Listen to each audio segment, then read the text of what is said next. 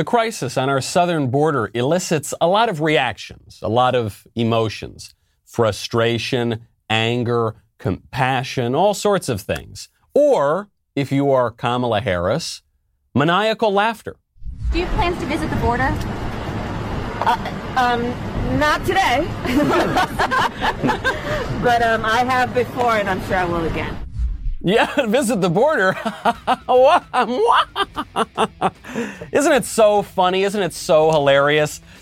I don't know. To me, the establishment assault on our liberties, on our way of life, on the American nation itself doesn't seem like a laughing matter. I'm Michael Knowles. This is The Michael Knowles Show.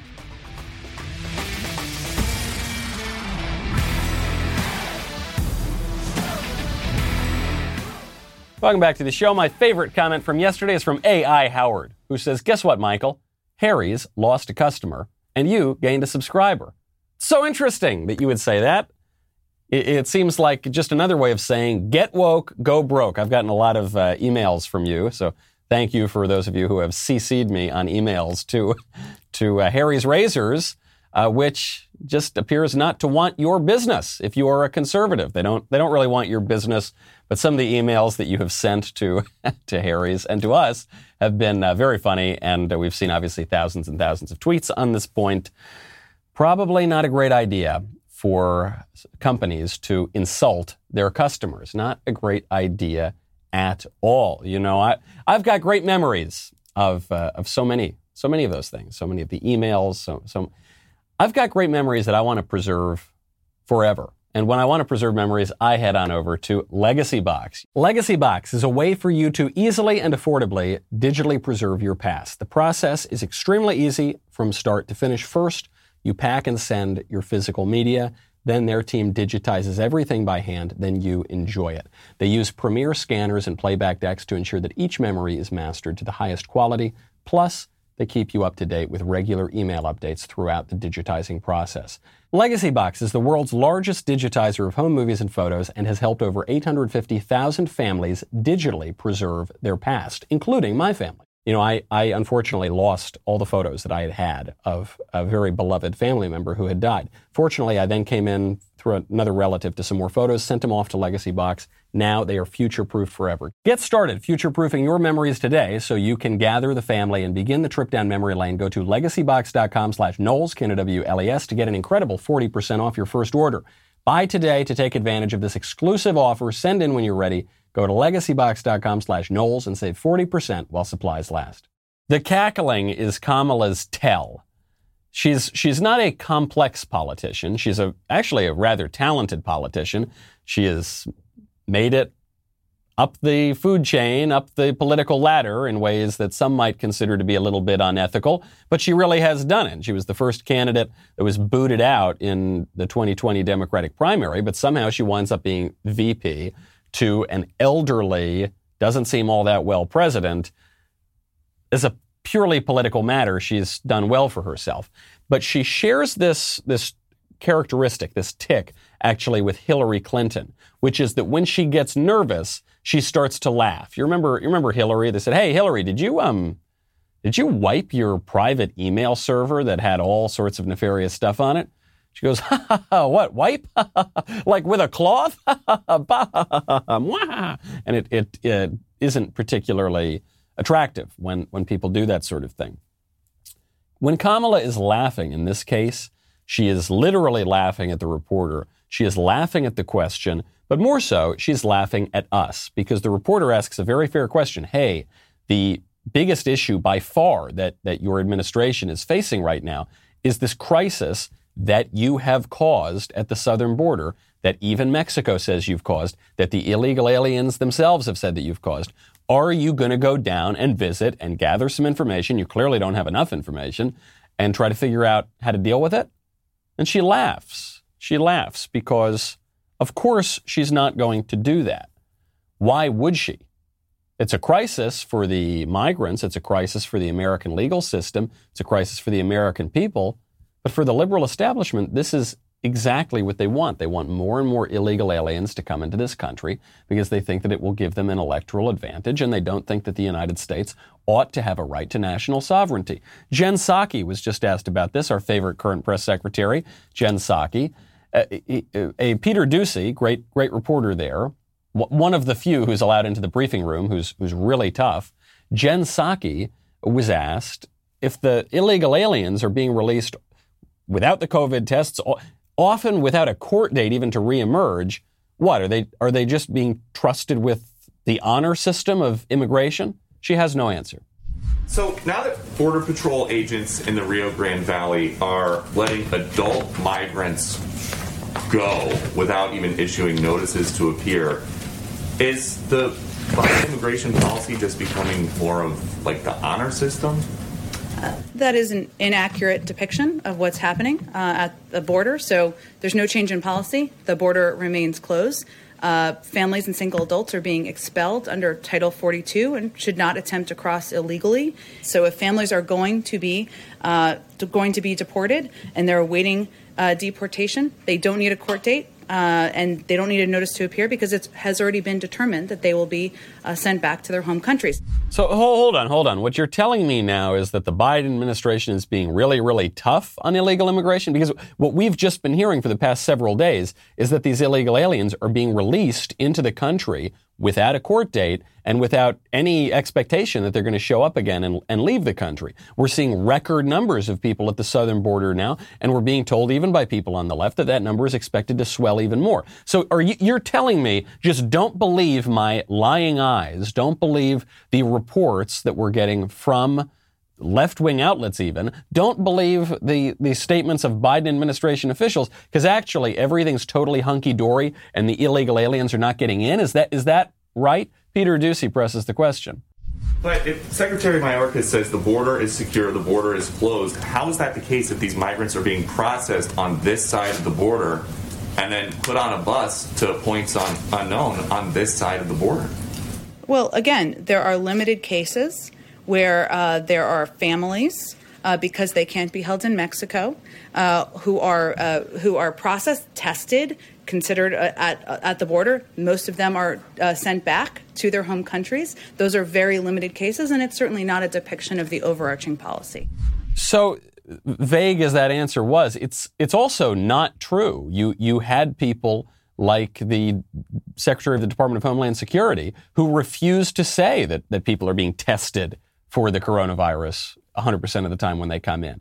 So that, that part just isn't true. Now you're saying, well, there are some limited cases where people are being, they, they make it to this side of the border and they're being, you know, they're being held in some facilities at record numbers, way over capacity, and some limited cases where they're being shipped to other parts of the country in record numbers. Well, those limited cases don't seem very limited. I mean, this is as close to an outright lie, just about, as it gets in politics.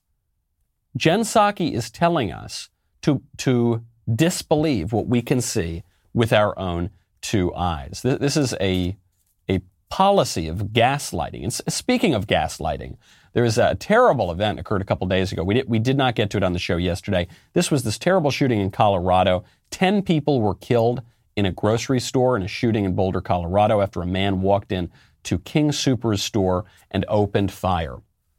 And before you heard any details about this shooting, you saw prominent left wingers tweeting, posting, commenting about the perils of white supremacy and how this is just more evidence that evil white Americans need to, I don't know, have their liberties curtailed or, or need to be dealt with as a public health problem. And then then it turned out it was not white supremacy. The shooter's name, we, we, have a policy at the Daily Wire where we, we do not say the shooter's name, so I won't say the full name. Uh, the first name's Ahmad. So, you, you, know, use your mind from there. It's not like John Smith, okay? It's not, it's not a name you would associate with, uh, say, white supremacy. Uh, actually, this, this guy was a Syrian immigrant. His family came here in 2002. He's not Christian. We, we hear this talk about Christian nationalism now. This is another silly phrase that's being conflated with white supremacy. Uh, he wasn't Christian, he, he's Muslim. So now we've gone from blaming the shooter and everything he was going to represent back when the liberals thought that it, he was a white guy. Now we're talking about the guns. And it's so, it's so bigoted. It, gets to something we've, we talked about it yesterday. We've talked about it several times in the past few weeks. According to the left's racial ideology, only white people are fully people. According to the left's, actually specifically only white men, only straight white men, only straight white men who know that they're men. That narrow group, those are the only people with agency, with will, and with intellect. Every other group of people is some sort of passive entity that, that is uh, merely a victim of whiteness and white supremacy. So when they thought it was a white guy, oh, well, that's his fault and, and everything that he represents. When they find out he's not a white guy, oh, well, we got to ban guns. Or some people actually persisted. We, we played a clip yesterday on the show where some millennial gal came out and said that even if a racial minority perpetrates a crime against another racial minority, that can be uh, part and parcel of white supremacy. How? I don't know. That's the premise that they're that they're beginning with. Now they're blaming the guns. Identity politics actually does have something to do with this shooting, according to the Denver Post and according to people who apparently knew the guy. Denver Post, very interesting article, said that uh, this guy Hernandez, who knew the shooter, uh, said that the shooter apparently appeared to be paranoid about perceived slights against him. And another person who knew the shooter uh, said that he was often concerned about being targeted because of his Muslim faith. So, so one of these guys says he would talk about him being Muslim and how if anybody tried anything, he would file a hate crime and say they were making it up. It was a crazy deal. I just know he was a pretty cool kid until something made him mad, and then whatever made him mad, he went over the edge way too far. So according to people who, who knew the shooter, he, the shooter recognized that grievance was social currency, that the racial and religious identity politics that now pervades our culture could be used as a weapon, could be used as a political tool. And apparently he was rather taken with this kind of grievance politics the same sort of grievance politics that had people jumping to the conclusion, based on nothing other than uh, bigotry, I suppose, or prejudice, that the shooter was a white guy. But then the minute he wasn't, never mind, back to business as usual, back to our regular old identity politics. And, and we're supposed to pretend that that never happened. It, it, I think it is important to learn the motivations of these shootings.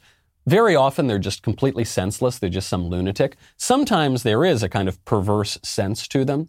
And whenever there is a perverse sense to these shootings that the left thinks it can make, get, get some sort of advantage out of, say it was white supremacy or something like that, then they will harp on that ad nauseum. And, and it's actually interesting to try to figure it out, to see what role these ideologies play. But the minute and this is a more frequent occurrence, the minute that the ideological underpinnings and motivations for these crimes in any way touch on what the left is mainstreaming today, well, then we got to forget about that. Stop it. We're not allowed to talk about it. We have to stay quiet. We got to talk about the guns. You know, when you want to uh, really, really get to the heart of a problem, it helps to have really good employees, which is why you got to check out ZipRecruiter. If you're a business owner who's hiring, you probably face a lot of challenges when it comes to finding the right person for your role. That is why hiring can feel like trying to find a needle in a haystack, which is why you got to try ZipRecruiter for free at ziprecruiter.com slash Knowles, K-N-W-L-E-S. When you post a job on ZipRecruiter, it gets sent out to over 100 top job sites with one click. But it doesn't just stop there. It's not just like throwing spaghetti at the wall. ZipRecruiter's matching technology then finds people with the right skills and experience for your job and actively invites them to apply. It's no wonder that over 2.3 million businesses have come to ZipRecruiter for their hiring needs. So while other companies will overwhelm you with way, way too many options, ZipRecruiter finds what you are looking for, that needle in the haystack. Right now, you can try ZipRecruiter for free at ziprecruiter.com slash Knowles. Remember to go to this unique URL so they know we sent you, ziprecruiter.com slash K-N-W-L-E-S. ZipRecruiter, the smartest way to hire. Senator Alex Padilla who is a Democrat from California, is uttering a typical Democratic Party line. You're going to hear a lot more people parroting it for the next parroting it. It's a parody of itself, but parroting this line for the next uh, several weeks, which is that in this country, it's easier to get a gun than it is to vote. You know, for most states, the age required to legally purchase a rifle and the age required to cast a ballot are both 18. However, there's some shocking disparities in uh, legal state requirements for obtaining a weapon versus casting a ballot. In 25 states, voters must be registered and have specific forms of ID in order to cast a ballot. But those same states allow people to buy rifles without permits and require no background checks for some sales. Additionally, in a majority of states, new voters are able to obtain a rifle quicker than they're able to cast their first ballot. It seems to me that we have our priorities entirely backwards when it comes to this, when we make it easier to buy a gun than we do to cast a ballot. So the guy's wrong on the particulars, but he's wrong on the philosophy and the constitutionality as well. The right to keep and bear arms, the right to defend yourself, is a more fundamental constitutional right than the right to vote. You also have a right to vote. Not everybody, by the way. People under 18, for instance, do not have a right to vote. Thankfully, thank goodness, though Democrats are trying to change that right now. Some people, depending on your state, felons, for instance, in some places, do not have the right to vote. Totally up to the states to do that. The, the right that is given to you, in, that is, pardon me, that is enshrined in the Second Amendment, a right that our founding fathers supposed us to have inherited, which is why the language says shall not be infringed.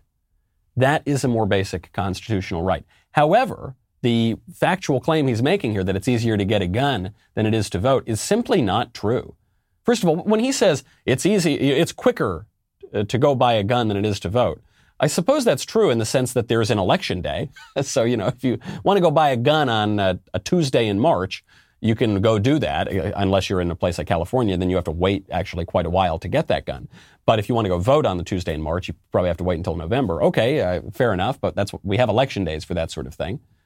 And by the way, the Democrats are, are extending election day into election month, so that seems to be changing too. The reason that the Democrats are pushing this argument, pseudo argument now in particular, is because they're trying to push through the Corrupt Politicians Act. This is the name some Republicans have given to H.R. 1, Democrats' top priority to steal power over elections for themselves. Incumbents in Congress trying to steal the right to set all the election rules from the states and give it to themselves. Gee, what could go wrong when the present office holders get to write all the rules for their own elections? And what this would do is pro- prohibit states, prohibit the people from making their own election laws in, in many cases, prohibit voter ID in elections anywhere. So, not even just saying that you don't need a voter ID, but actually saying that in these elections, it is not po- uh, permissible for states to pass laws requiring voter ID, all based on some demagogic, ridiculous arguments about racism or something. Now, if the Democrats manage to do that, it will be very, very difficult for Republicans to win elections, which is the entire point of it. it there will be legal challenges because it, it would appear to me quite clear that the law is unconstitutional. But it doesn't really matter, I don't think, because ultimately what that law is going to come down to is the raw exercise of political power. And if the Democrats get it through, they're going to be able to exercise that power. And Republicans, frankly, are, are too cowardly to exercise political power even when they're given it. Make no mistake, the arguments here for the Corrupt Politicians Act, the arguments about voting rights that people like Padilla are making, completely bogus. Basically, what it boils down to is that if you have any restrictions on voting, if you have any voter integrity measures for that matter, that that is somehow evidence of racism and white supremacy. Well, there's a new poll out. It's out from uh, HEP that shows that a majority of Americans, including a majority of black and Hispanic voters, overwhelmingly support voter ID, which is a central election integrity measure. So 77% of Americans overall support laws that require you to show an ID before you cast a ballot. That's compared to just 15% who oppose the idea. 92% of Republicans support voter ID, 75% of independents support voter ID, 63% of Democrats, according to this survey, support voter ID. But how about black and Hispanic voters? Because we're talking about race, right? Isn't this all about white supremacy? Uh, well, among black voters, 64% support voter ID compared to just 22% who do not. And 78% of Hispanic voters support voter ID compared to 16% who do not. If we're actually talking about racial groups defending their rights or how, how they're going to be able to interact in our republic, voter ID is a totally winning issue. But Democrats don't care what, what those voters think about voter ID because they know that without voter ID, it will be much, much easier for them to steal elections. There are a ton of other measures in, in the Corrupt Politicians Act that will do this too. Automatic voter registration, which they know 100% guaranteed will result in the registration of millions of illegal, illegal voters. Many, many other measures too. We, we went into it a little bit when the, when HR one was proposed, and it, it's actually quite plausible that it makes it through the Senate because it looks like Joe Manchin is going a little squishy. He would have been the, the semi moderate Democrat to say no to this. Uh, we'll go more into it in the future. But suffice it to say, the arguments they're making on white supremacy, on guns, on voting, completely 100% without merit. They're just gaslighting us, and they're gaslighting the black and Hispanic voters that they're pretending to speak for. Even our cereal companies are gaslighting us these days. Yes, our breakfast cereal companies are gaslighting us. If you missed this yesterday, you missed the most enjoyable thing on the entire internet. A guy with a blue check mark named Jensen Karp discovered shrimp tails in his cereal, in his cinnamon toast crunch. And it's gross, and you can see the shrimp tails are covered up, co- covered up in cinnamon sugar. He tweets out, um, Cinnamon Toast Crunch, he tags them. Why are there shrimp tails in my cereal? This is not a bit. Cinnamon Toast Crunch responds and says, We're sorry to see what you found. We would like to report this to our, to our quality team and replace the box. Can you please send us a DM to collect more details? Thank you. They wants to replace the box. So uh, this guy Jensen Karp responds and says, "Guys, I'm not sure I'm ready for another box. I don't finding like gross shrimp tails in my cereal. I don't Another box is the last thing I want. Cinnamon Toast Crunch responds and says, We understand your concern.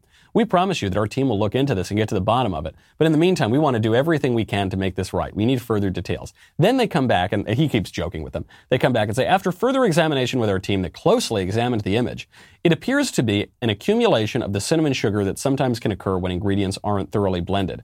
We assure you that there is no possibility of cross contamination with shrimp. So if you look at the picture, though, it, they're just obviously shrimp tails. It is not physically possible to make cinnamon sugar look like these shrimp tails. It is, there's no, there is cinnamon sugar on the shrimp tails, but it's just very clearly shrimp tails. So then this, this guy responds and says, okay, uh, well, after further investigation with my eyes, these are cinnamon coated shrimp tails, you weirdos.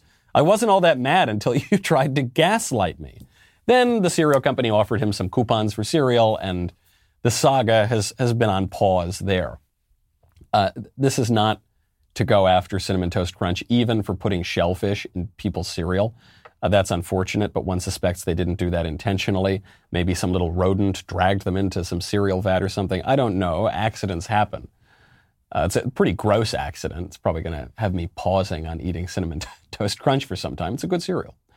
Uh, but the real issue here is the gaslighting.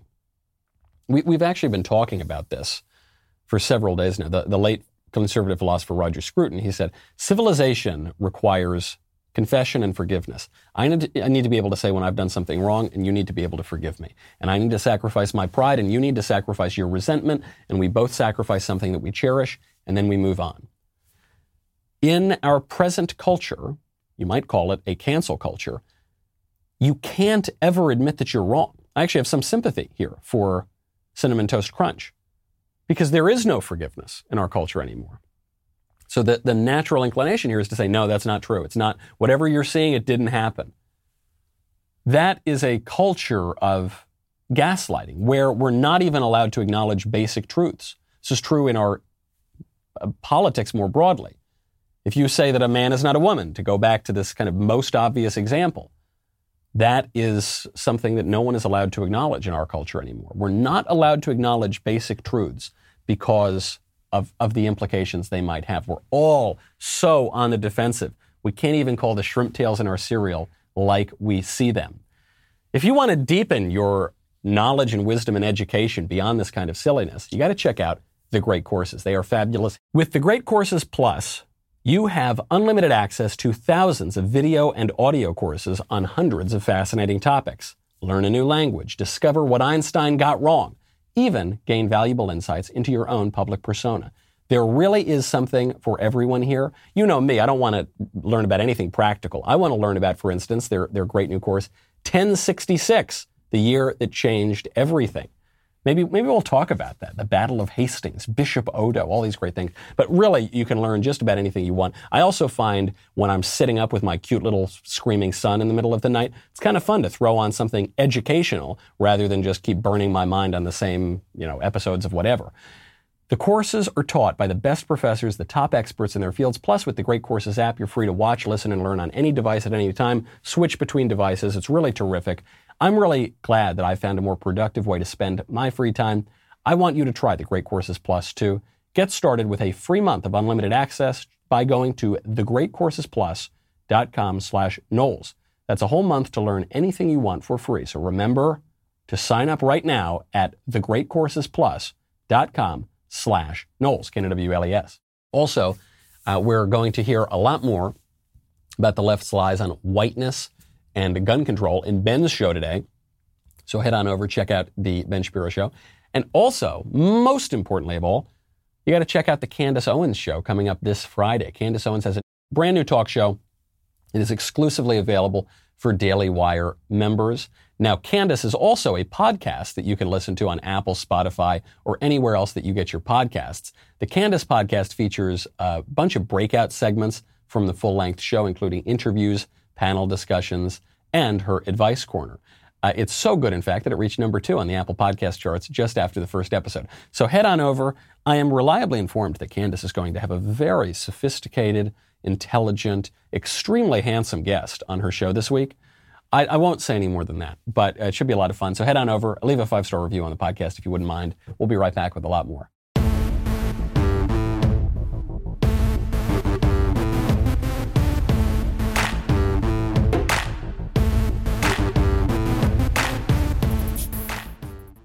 Cinnamon Toast Crunch is gaslighting customers over shrimp tails in their cereal. But Cinnamon Toast Crunch is not the only sugary treat in the news. Krispy Kreme is in the news right now because, as part of a broader effort to encourage Americans to get vaccinated, Krispy Kreme has announced that they will be giving out one free glazed donut every single day to anyone who brings in their vaccination card into any store in the United States for the rest of the year. This is the difference between the stick and the carrot. Right? This is the difference in incentives uh, through punishment and incentives through reward. The public health apparatus in this country really, really, really wants you to get this vaccination. Not just if you're 85 years old or you're greatly at risk, but even if you're, you're a young, healthy person who really doesn't need it and is not really personally all that much at risk. They really want you to get the vaccination. Now, Krispy Kreme is going to be offering people donuts every single day for the whole year if they do this. I mentioned that, you know, getting a vaccine makes sense if you are 85 years old or something like that. It also makes sense if you are extremely overweight because obesity is one of the strongest predictors of vulnerability to coronavirus. What, what Krispy Kreme is doing here is so, such a perfect example of what our public health apparatus has done from the very beginning of this virus, which is to constantly undermine its credibility and many, many public health measures. I, un- I would understand if, like, the juice company or the health food company were offering this and say, come on in and, you know, you'll get You'll get a smoothie or something every day uh, if you have the vaccine. But it would seem counterproductive uh, during a pandemic uh, that disproportionately affects overweight people to give them donuts every single day to try to stop the pandemic. A classic example of, of our uh, benevolent betters out there, our experts, our geniuses, totally botching the response. Also, I, I like to think that I'm, I'm a little more expensive than a donut. You know, if you're trying to get me to do something that maybe I'll do, maybe I won't, maybe I'm a little reluctant to do it. I like to think that I can, I, I have a higher price. I can't be bought off for one glazed donut, no matter how delicious it is. There's that old, old line, old joke about a guy who uh, walks up to a woman and says, "Hey, I want to want to pick you up for the night." You know, treats her like she's a prostitute, and uh, I'll give you a hundred dollars if you go back and sleep with me. She slaps him across the face and says, uh, how dare you? That's outrageous. And he says, Okay, how about a million dollars? Then she thinks about it. She says, Well, uh, okay, uh, well, a million dollars, maybe I'll, I'll, I'll think about that. And he goes, Okay, how about 200? She slaps him again. How dare you? You said a million dollars. And he says, Look, I was just trying to figure out what you are. Now we're just haggling over the price. I, uh, I think that I, I would like to be bought for a little bit more than a, uh, Krispy Kreme donut.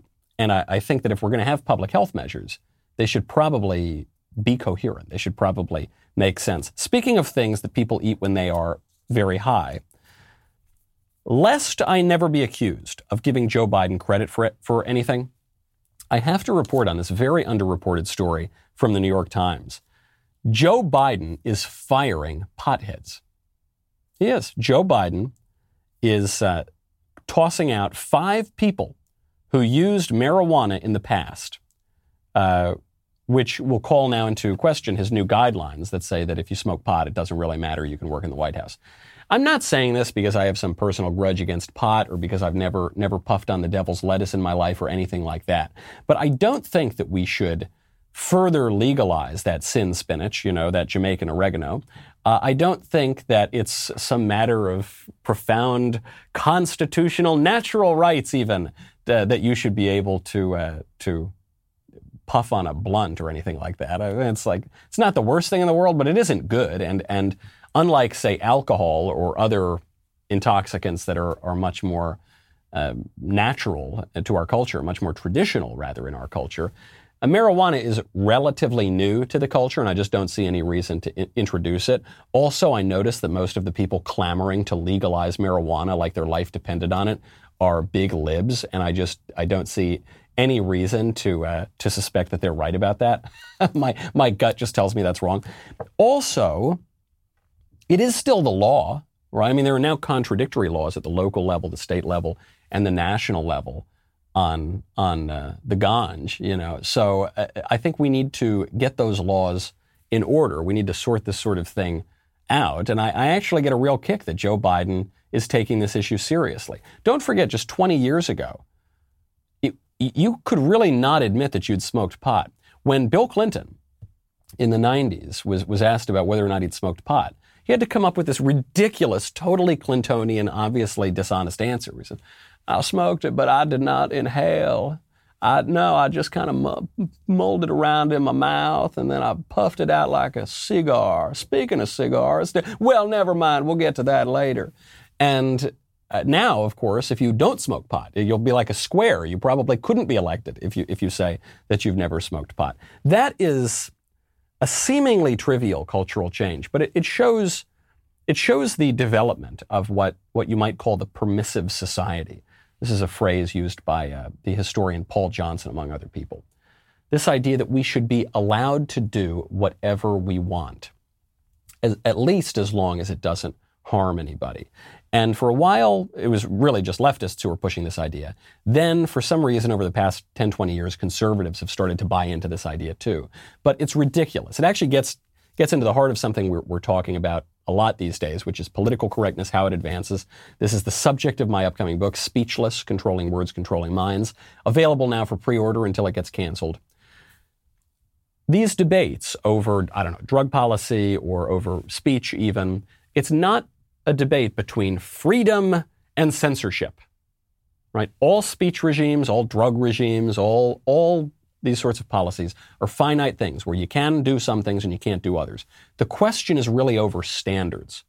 What are we going to support? What are we going to discourage? What are we going to include? What are we going to exclude? And I, I, I got to tell you, I got to give Biden a little bit of credit. He's, he's drawing kind of a strange line in the sand for someone who's now importing illegal aliens into the country in record numbers.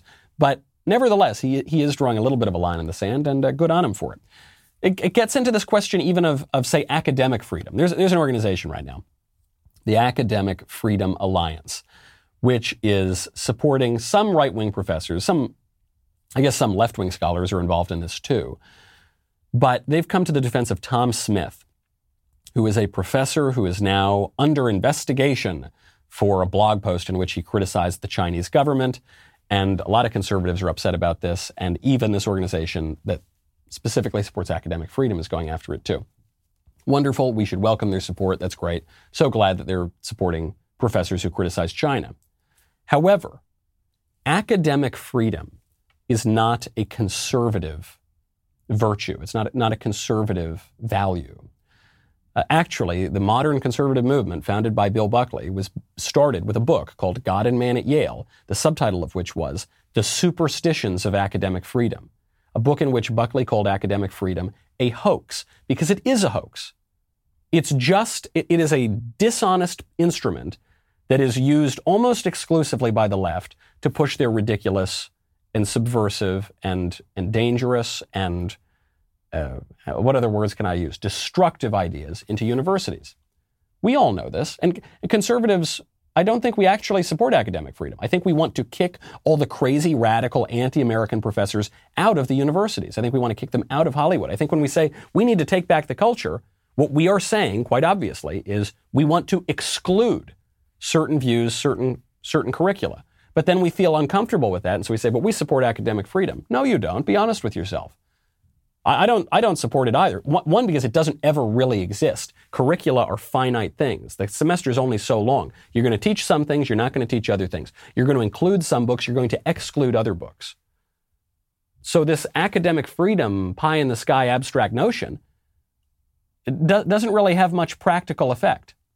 What we have to get down to defending as conservatives is not just the abstract procedures of politics, you know, free speech in the abstract, religious liberty in the abstract, academic freedom in the abstract. We have to get down to what we actually want to say, what we actually believe, what we actually think ought to be taught. I don't think any conservative who supports academic freedom thinks that universities should be holding classes promoting the 1619 Project, which is based on a lie. I don't know. Nobody would support that. Of course not. We should exclude lies from the university and we should include good, edifying, truthful education. The, the, the issue here with this professor who's under investigation is not that his academic freedom has been compromised. If he had written blog posts talking about how evil the country is and how he wants to overthrow the American way of life, I, I wouldn't defend him. The issue here is that he's talking about China. He's criticizing China and he's being punished for criticizing China. If, by the way, if the guy wrote his blog posts criticizing America, he'd probably be promoted. He'd probably be the dean of his department by now. But because he was criticizing China, now he's, he's under fire. That's the problem. The, the, the, I think, underlying premise to all these really abstract arguments is that we really can't differentiate between right and wrong, between good and bad, between China and America. We can't, between drag queen story hour and going to church on Sunday. We just can't differentiate. And so every, we have to support all of these things and we have to have no standards at all. Give me a break. If you can't rely on your moral conscience to make the most basic judgments of reason between good and bad and right and wrong and true and false, then you can't have self-government. The whole premise of self-government is that we consider these ideas. We, we distinguish between good and bad and right and wrong. We make judgments and then we enact those judgments in our politics. That's the point of self government.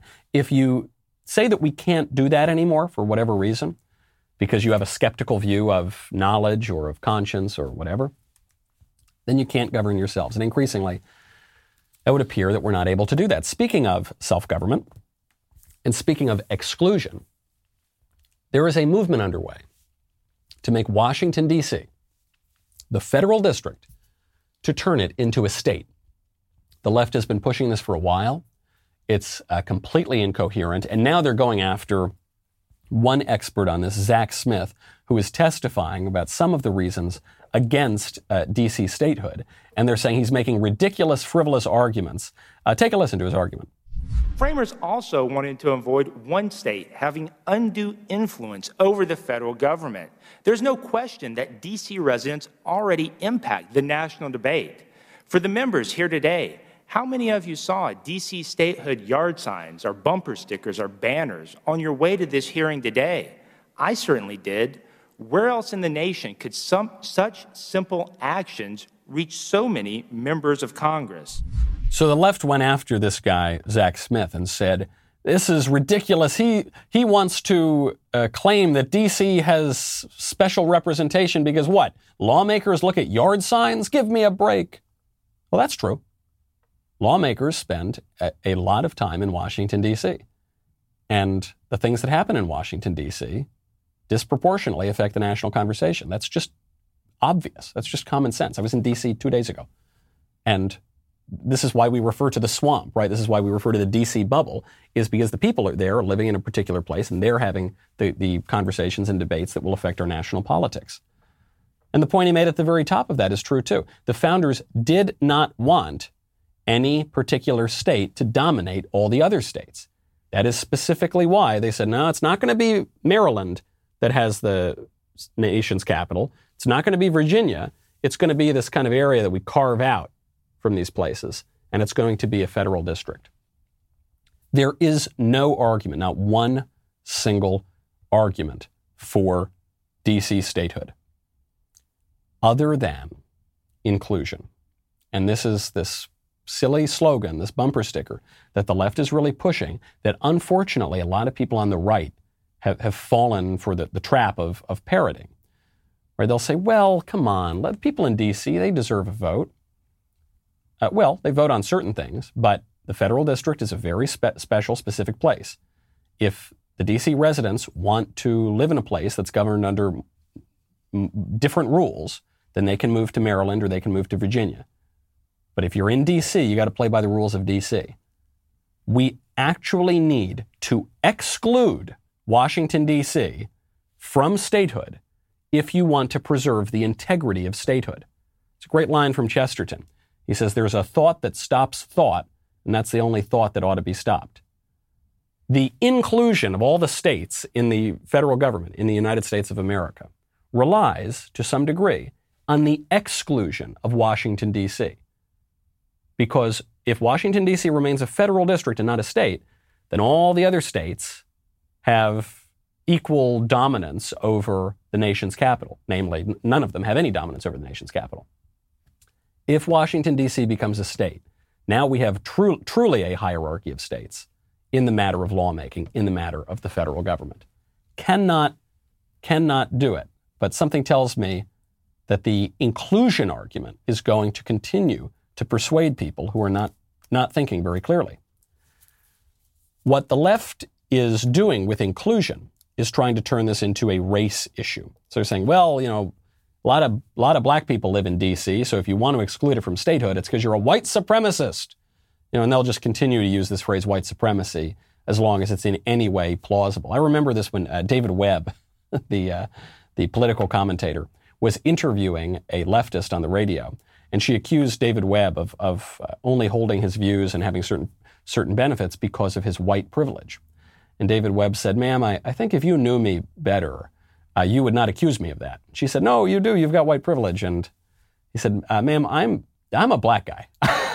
I'm, I'm like, it's not even like that ambiguous. I'm pretty clearly a black guy. And she said, Oh, yeah, okay, all right, never mind. And then she, she moved on. But it's just, it's just the sort of line that you throw at people uh, without any evidence. You don't need any evidence. Tammy Duckworth, Democrat, is taking this racial politics even further.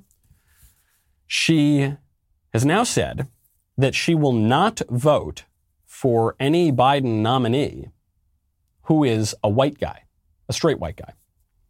Tammy Duckworth says, quote, I am a no vote on the floor on all non-diversity nominees. You know, I will not vote for racial or I, rather, I will vote for racial minorities and I will vote for LGBTQ. But anybody else, I'm not voting for. This, of course, rank bigotry. It, you know, it's become cliche. I almost don't even want to say it. If the situation were reversed, you know, this person would be cast into outer darkness where there were wailing, where there was wailing and gnashing of teeth. Inasmuch as there is any sort of white identitarian movement cropping up on the fringes of our political discourse, and I suppose there's always something like that on the fringes, but inasmuch as it's cropping up anymore, it's because of Tammy Duckworth. That's why Tammy Duckworth and her fellow travelers are the only people to blame for this sort of thing. Because I think if you polled all the white people in America and you said, hey, do you want to have a politics based on racial identity primarily? I think overwhelmingly the white people would say, no, no way. But if the left forces a politics of racial identity, then there is no choice, right? This is the problem with war, and it's the problem with politics, is your opponent, your enemy, gets a say. So if Tammy Duckworth is saying, yeah, we're going to have a politics primarily, exclusively perhaps, of racial identity, then you're going to create the, the phantom problem that you're pretending exists right now. The white nationalist, white identitarian, a total contrivance, a total creation of the left. Speaking of racial identity politics, have to get to this today. The first U.S. city ever has approved ra- uh, slavery reparations to black people. Not the first U.S. city that was ever created, but the first U.S. city to approve reparations for slavery has just voted on. it. Evanston City Council voted 8 to 1 Monday night to approve the first phase of reparations, allocating $400,000 to be paid out in home ownership and improvement grants up to 25 grand. The housing assistance is, is the first part of a $10 million plan for reparations to be paid to black people. The black people will have to prove that their ancestors lived in the city between 1919 and 1969 when discriminatory policies were in effect. Applicants must also be able to trace their lineage back to any of the black racial and ethnic groups of Africa. How are people going to do that? They're going to spit in a swab, you know, they're going to take one of these DNA tests and prove it. How, what, what happens if the documents are not particularly strong? What if they're not reliable? What if they're being forged? What if there's corruption that creeps in? What if the politicians who are just doling out money willy nilly to people based on how dark their skin is, what if they get a little bit crooked about it? What if this is just the beginning? What if this is the beginning of a politics primarily of racial identity? in the modern political era in this country. Certainly would seem that way. I, I don't think this is the end. I think other cities are going to vote on this too. And I think that a lot of conservatives, the squishy ones, are going to go along with it and they'll say, well, you know, I just don't want to be called a racist. And hey, and you know what they'll do? The only argument they'll make is maybe we should have reparations for other groups. You know, anyone who's ever suffered any kind of grievance or discrimination. Why is this, why is this one grievance? horrible though it was, why is that the only grievance that anyone is allowed to claim uh, some justice for? Why, why not uh, if you were if you're a Japanese American and your parents were interned or your grandparents were interned during World War II? Are you not entitled to some reparations for that? What if you're an Italian American? You were treated you were treated in parts of the South just like black people were treated. Largest mass lynching in American history was against Italian Americans. Where's my money? Where, give me those reparations. What if you're an Irish American? You had signs on the windows that say Irish need not apply to jobs. Where are your reparations? What I could see, I don't think any Republicans, very, very few prominent Republicans, are going to have the spine to say no, no reparations. You don't get it. I don't, I just don't want to hear about horrible historic grievances. Not because I deny that they existed, but because Everyone can claim grievance because this is a fallen world, and some people certainly can claim it worse than others. But the way to have a country moving forward is not to go back and relitigate things that happened 200, 300 years ago and to try to extort money out of people through corrupt government programs. The way to move forward as a country is confession and forgiveness, a little bit of grace, and love of your country as an extension of your family and your community. That's, that's going to be the way forward. Right before we go, I have to mention this article. It's in CNN. Speaking of people's physical characteristics, to shave or not to shave, how beards may affect COVID 19 health. The idea that if you have a beard, your mask might not be as effective and therefore you need to shave. All I have to say on this particular story is nice try, Harry's. Nice try. You know, I know you've got a, you're facing a very difficult news cycle right now because you insulted hundreds of millions of conservative Americans and you said that you don't want their business and now they're, they're canceling your product by the thousands because, you know, I'm seeing the emails and the tweets. Nice try, Harry's PR team. I'm not buying this COVID 19 stuff, okay? Sorry. Sorry, pal. I think people can grow beards, uh, absolutely, if they want to.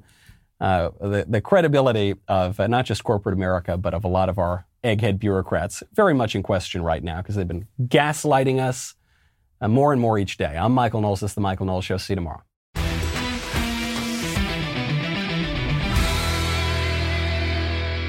If you enjoyed this episode, don't forget to subscribe. And if you want to help spread the word, please give us a five star review and tell your friends to subscribe. We're available on Apple Podcasts, Spotify, and wherever else you listen to podcasts. Also, be sure to check out the other Daily Wire podcasts, including The Ben Shapiro Show, The Andrew Klavan Show, and The Matt Walsh Show. The Michael Knowles Show is produced by Ben Davies. Executive producer, Jeremy Boring. Our technical director is Austin Stevens. Supervising producers, Mathis Glover and Robert Sterling. Production manager, Pavel Vidovsky. Editor and associate producer, Danny D'Amico. Audio mixer, Mike Coromina. Hair and makeup by Nika Geneva. And production coordinator, McKenna Waters. The Michael Knowles Show is a Daily Wire production. Copyright Daily Wire 2021.